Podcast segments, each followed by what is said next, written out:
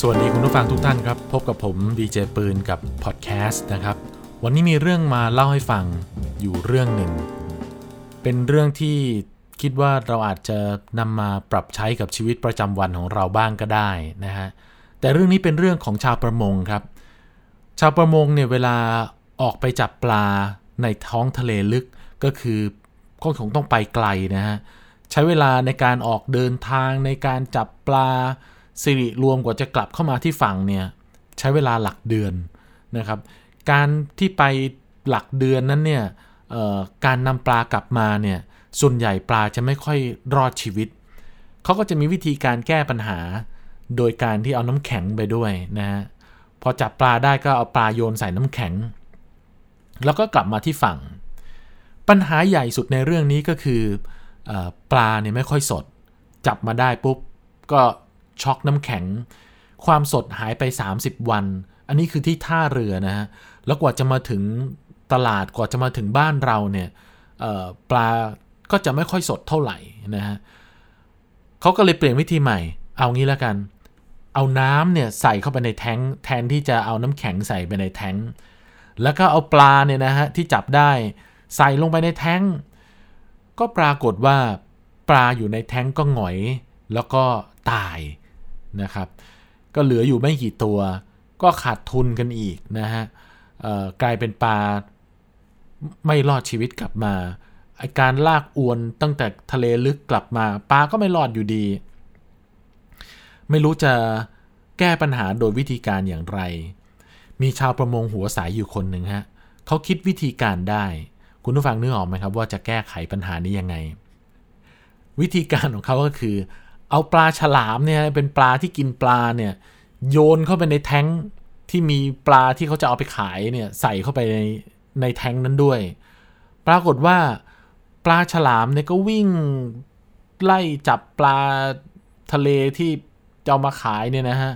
ปลาพวกนี้ก็ว่ายหนี ปรากฏว่าเกิดความสนุกสนานขึ้นระหว่างปลาฉลามกับปลาที่จะถูกจับ เพราะว่า ก็ต้องวิ่งดิ้นรนเพื่อจะให้มีชีวิตรอดนะฮะลืมนึกถึงไปว่า เออนี่เราอยู่ในแท้งนะ มันก็วิ่งไล่ไปไล่มาเนี่ยนะฮะพอกลับมาถึงฝั่งเนี่ยปรากฏว่าเราได้ปลาที่มีความสดแล้วก็แข็งแรงนะครับ เอาไปขายต่อได้แล้วก็กว่ามาถึงที่เราเนี่ยก็สดใหม่มากกว่าที่จะสต็อกน้ำแข็งกลางทะเลหรือ เอาปลาเปล่าๆแช่ลงไปในแท้งนะฮะ เสร็จแล้วเราก็ปล่อยปลาฉลามกลับคืนสู่ทะเลไป เดี๋ยวงวดหน้าเอาใหม่ ผมมองผมมองโจทย์นี้แล้วนึกถึงความเป็นความเป็นคนของเรานะฮะ ผมว่าชีวิตเราเนี่ยถ้าไม่มีไม่มีแพชชั่นก็คือ คือถ้าอยู่เพื่อที่จะรอวันตายเนี่ยนะฮะ ก็คือ รอเขาใส่เรือประมงมาแล้วก็กลับแล้วก็ตายเนี่ย ผมว่าเรา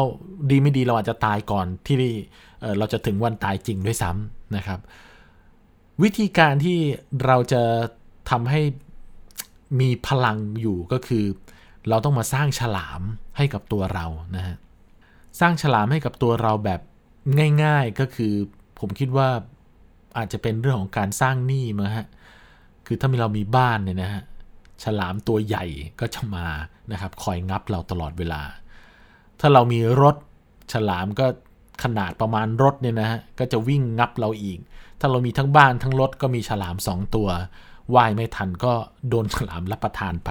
นะฮะก็อาจจะตายก่อนได้ หรือนะฮะเราอาจจะใช้ passion บางอย่างคือมีเป้าหมายในชีวิต วิ่งเข้าไปหา passion นั้นนะครับแทนที่เราจะ ให้ฉลามเป็นหนี้สินที่จะวิ่งกัดเราอยู่ข้างหลัง แต่เราเนี่ยวิ่งไปข้างหน้าเพื่อที่จะให้เรามีชีวิตอยู่อย่างมีความสุขได้ เช่นเราอาจจะตั้งเป้าไว้ว่าเราจะมีกิจการอะไรเล็ก ๆ ของตัวเราเองนะฮะ เปิดร้านกาแฟไหม หรือว่าเออวันนี้เเราอยากจะ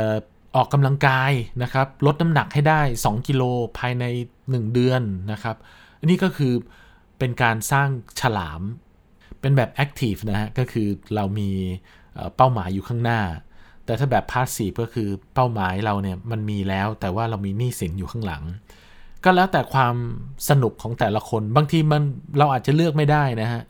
เราก็ต้องมีฉลามแบบเป็นหนี้สินนะครับเพื่อที่จะให้เราวิ่ง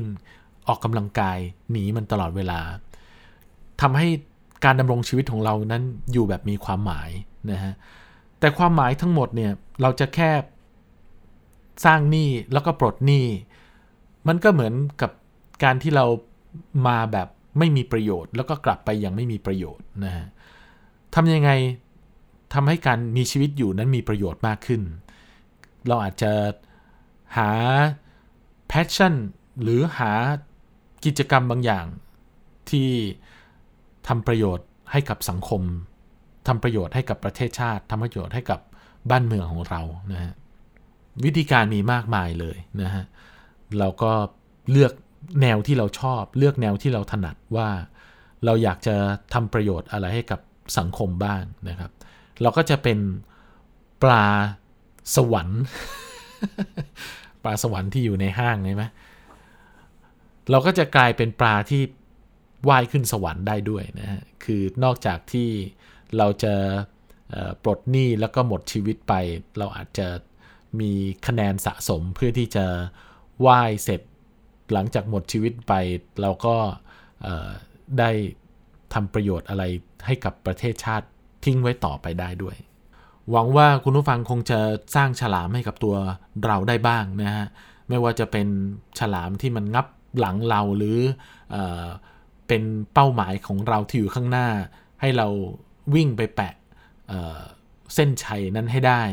โดยการที่มีชีวิตอยู่ แล้วก็มีแบบมีประโยชน์กับสังคมด้วย พบกับเรื่องราวดีๆ กับผมดีเจปืนได้ใหม่นะฮะ ในคราวหน้ามีเรื่องอะไรที่น่าสนใจ เดี๋ยวจะนำมาเล่าให้ฟังกันต่อครับ